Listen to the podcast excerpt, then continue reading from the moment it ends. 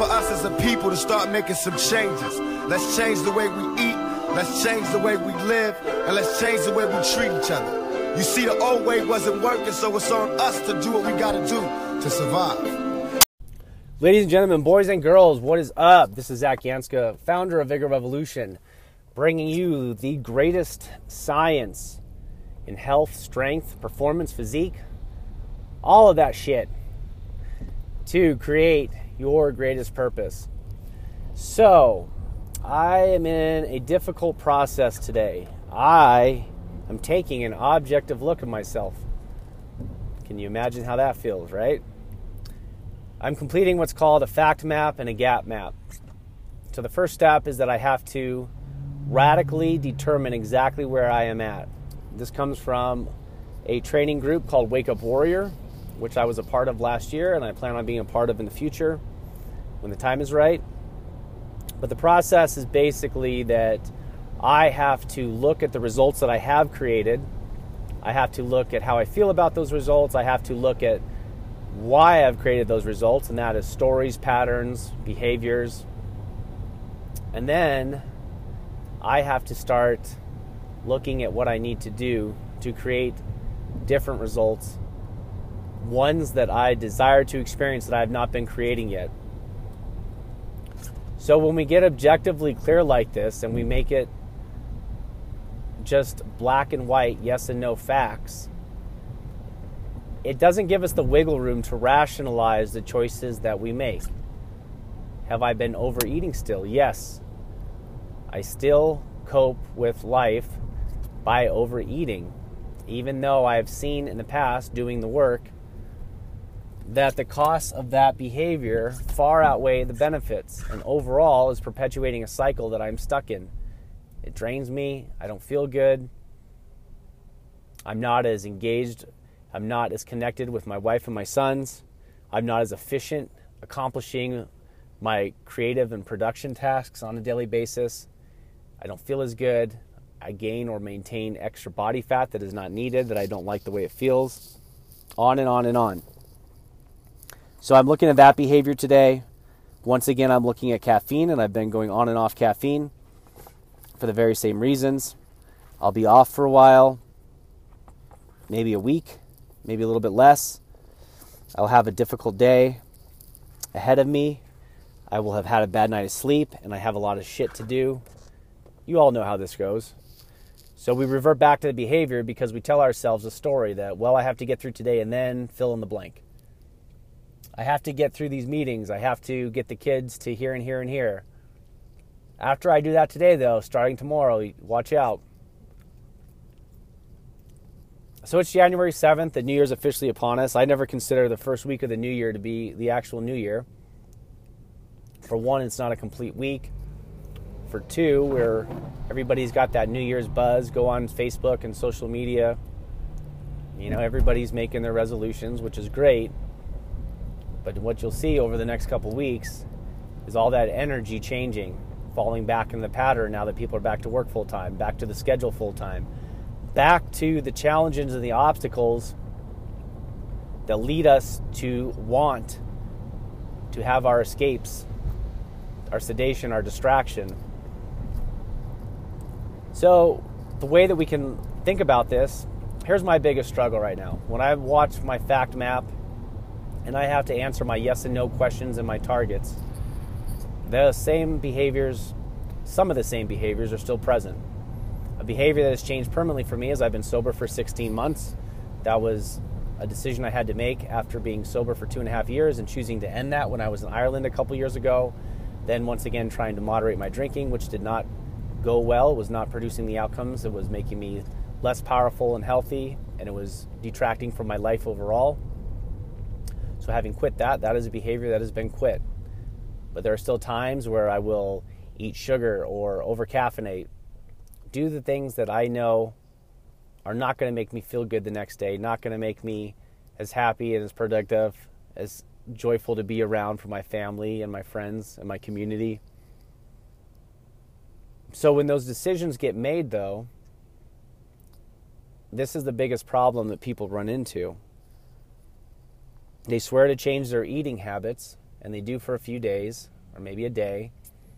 And then, because they have not practiced enough and they have not been using the right kind of tools and the right process, that's when we slip.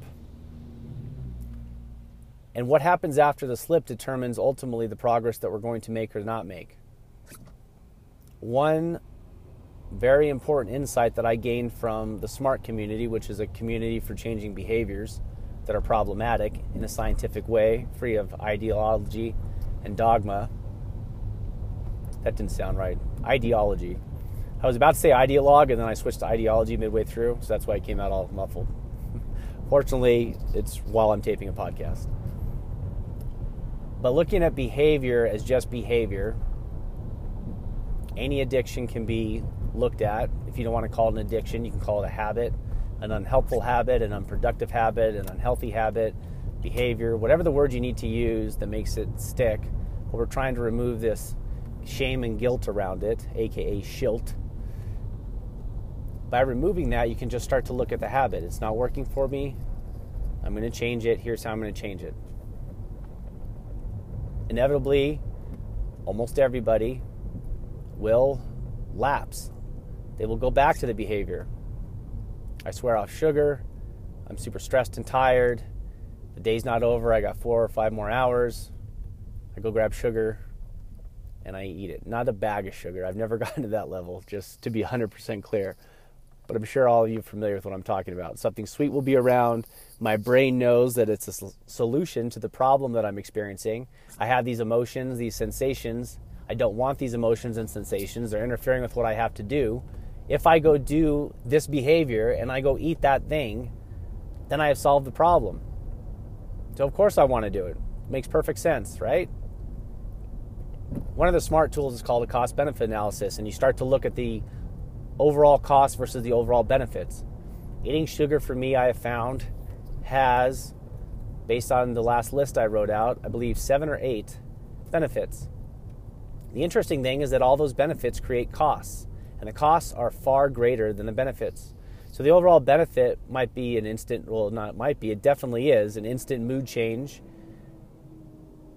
enhanced energy, feeling good, which immediate satisfaction, aka instant gratification, can often be uh, misconstrued as happiness.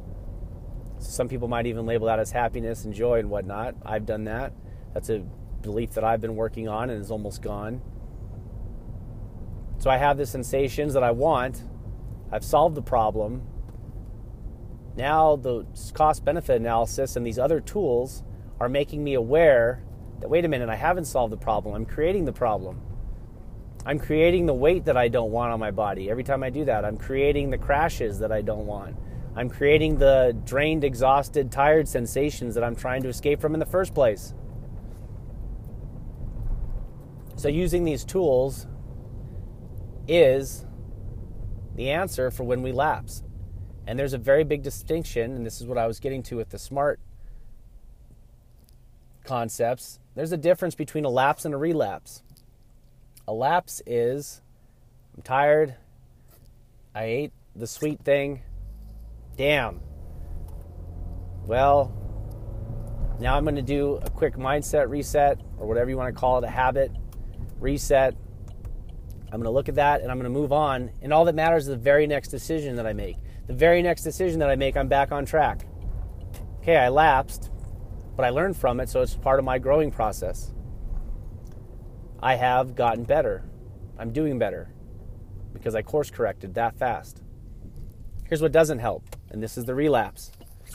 Oh, I shouldn't have eaten the sweet thing. God damn it. Well, I blew it. I'll have to start over tomorrow. Yep, it's 2 p.m. So today's now a cheat day or today a free day or whatever the term you want to use is. So I'm going to go get the pizza.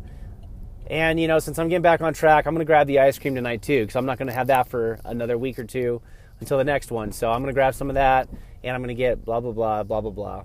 Everyone's done this. Now I've relapsed. Now that one misstep I haven't grown from it. It has not been part of the change process. It's been part of the sedation process or the, the maladaptive behavior, the addiction, whatever again, whatever you want to call it. Now it's a relapse and it is perpetuating that cycle. It's not perpetuating the cycle of change and growth. So that's what I got today. I'm going to finish my fact and gap maps. Then it's the fun part. I get to set the future map, aka the impossible game. The targets that are going to make me have to change as a man in order to create new outcomes that I desire more. I hope that makes sense. As always, send your questions and comments. I love to hear back from my readers and my listeners. Love to be able to answer questions that I know are pertinent from your life. You can follow me on Facebook, Zach Ganska, G A N S K A, first name Z A C H. I've been doing Facebook Lives. Lately, I've been covering ketogenic diet topics because there's a lot of misperceptions out there about exactly what the ketogenic diet is, what it is not. So, hope this is helpful. Love to connect with you and hear from you. Go make a great evening. Bye.